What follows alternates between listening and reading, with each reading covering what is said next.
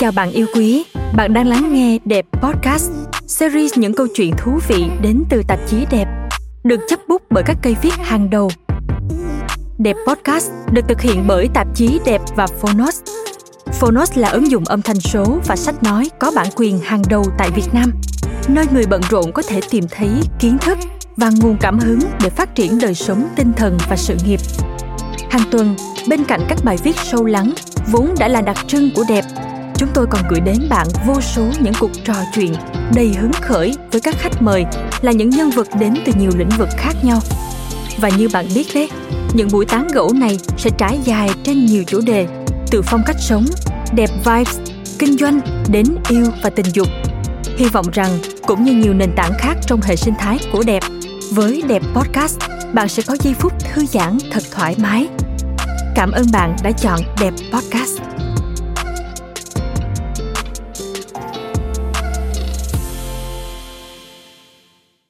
Ngày nay, nhiều người vẫn cho rằng việc ai đó sở hữu một cái dương vật giả, một chiếc máy rung, một lọ gel bôi trơn, một con búp bê tình dục bơm hơi, đồng nghĩa với việc họ có vấn đề về tâm lý, hoặc bệnh hoạn, hoặc thất bại trong tình cảm và cuộc sống.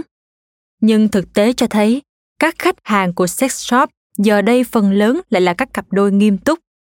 Họ đã bên nhau một thời gian dài và cần một chút gia vị lạ khiến cuộc sống giường chiếu trở nên thú vị hơn. Rõ ràng, những món đồ chơi đó đã cải thiện sự đơn điệu trong phòng ngủ, giúp họ khám phá những cảm giác mới, hiểu rõ hơn ham muốn của bản thân và cách đạt được nó.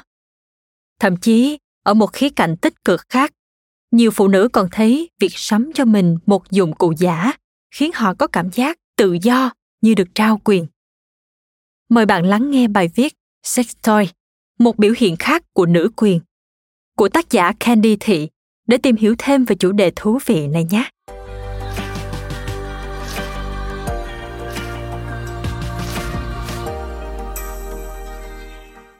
Sex toy, một biểu hiện khác của nữ quyền. Tác giả Candy Thị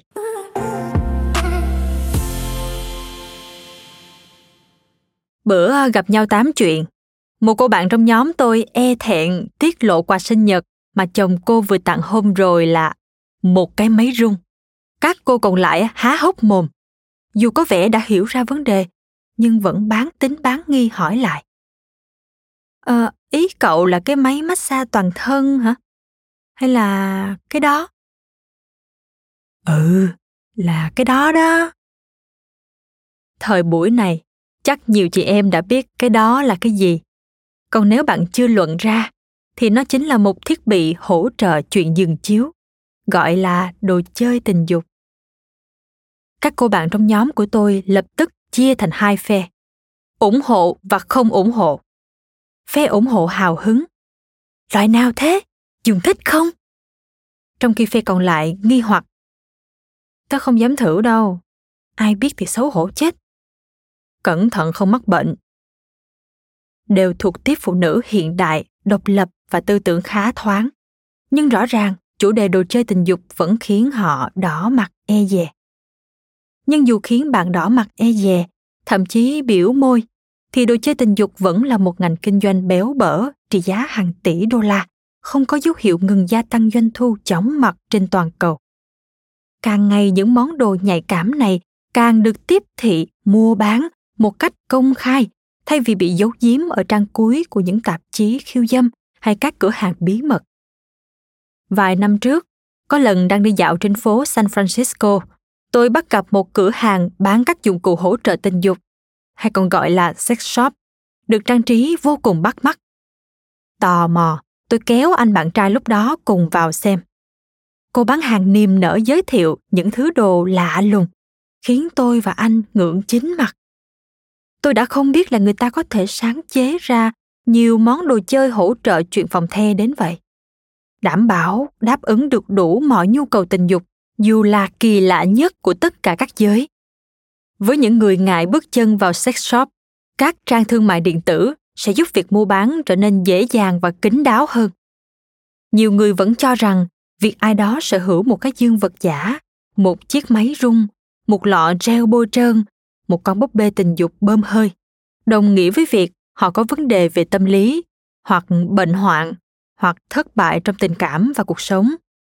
Nhưng thực tế cho thấy, các khách hàng của sex shop giờ đây phần lớn lại là các cặp đôi nghiêm túc. Họ đã bên nhau một thời gian dài và cần một chút gia vị lạ, khiến cuộc sống giường chiếu trở nên thú vị hơn. Rõ ràng những món đồ chơi đó đã cải thiện sự đơn điệu trong phòng ngủ, giúp họ khám phá những cảm giác mới hiểu rõ hơn ham muốn của bản thân và cách đạt được nó. Như trường hợp món quà sinh nhật mà cô bạn tôi được chồng tặng chẳng hạn. Một chiếc máy rung nhỏ mà có vỏ, giúp cuộc mây mưa trở nên nóng bỏng và phiêu lưu hơn.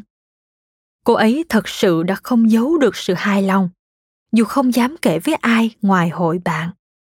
Ở một khía cạnh tích cực khác, nhiều phụ nữ còn thấy việc sắm cho mình một dụng cụ giả khiến họ có cảm giác tự do như được trao quyền.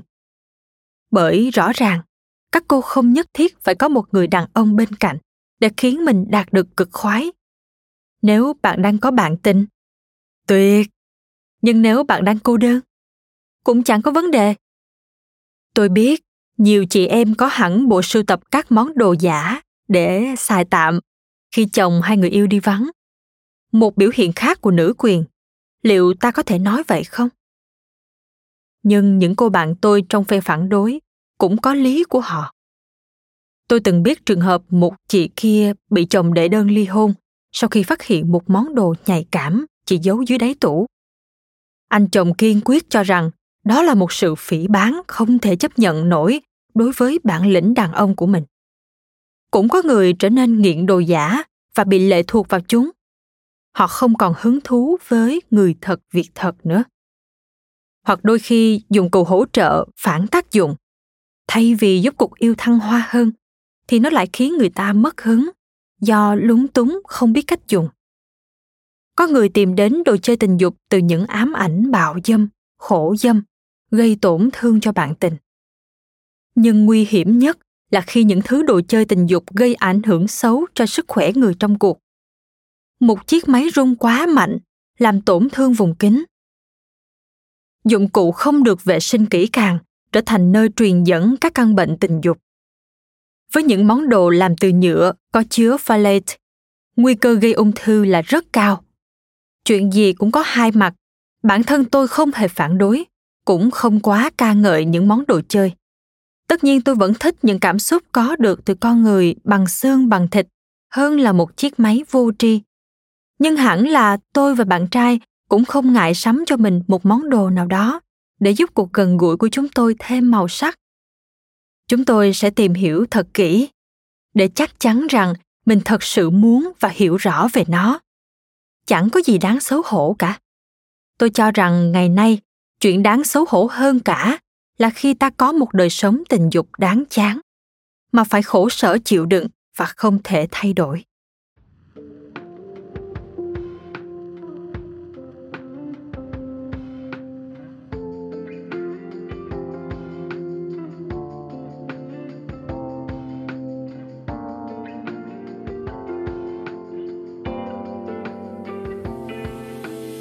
Cảm ơn bạn đã lắng nghe Đẹp Podcast. Hy vọng rằng bạn đã có những giây phút thư giãn. Hẹn gặp lại bạn trong các số tiếp theo của Đẹp Podcast nhé. Nhân sự kiện ra mắt Đẹp Podcast, Đẹp và Phonos thương tặng bạn sách nói Wabi Sabi, thương những điều không hoàn hảo ở đường link https 2 gạch chéo gạch chéo phonos vn gạch chéo đẹp bạn sẽ có hành trình đầy tuyệt vời cùng quyển sách này.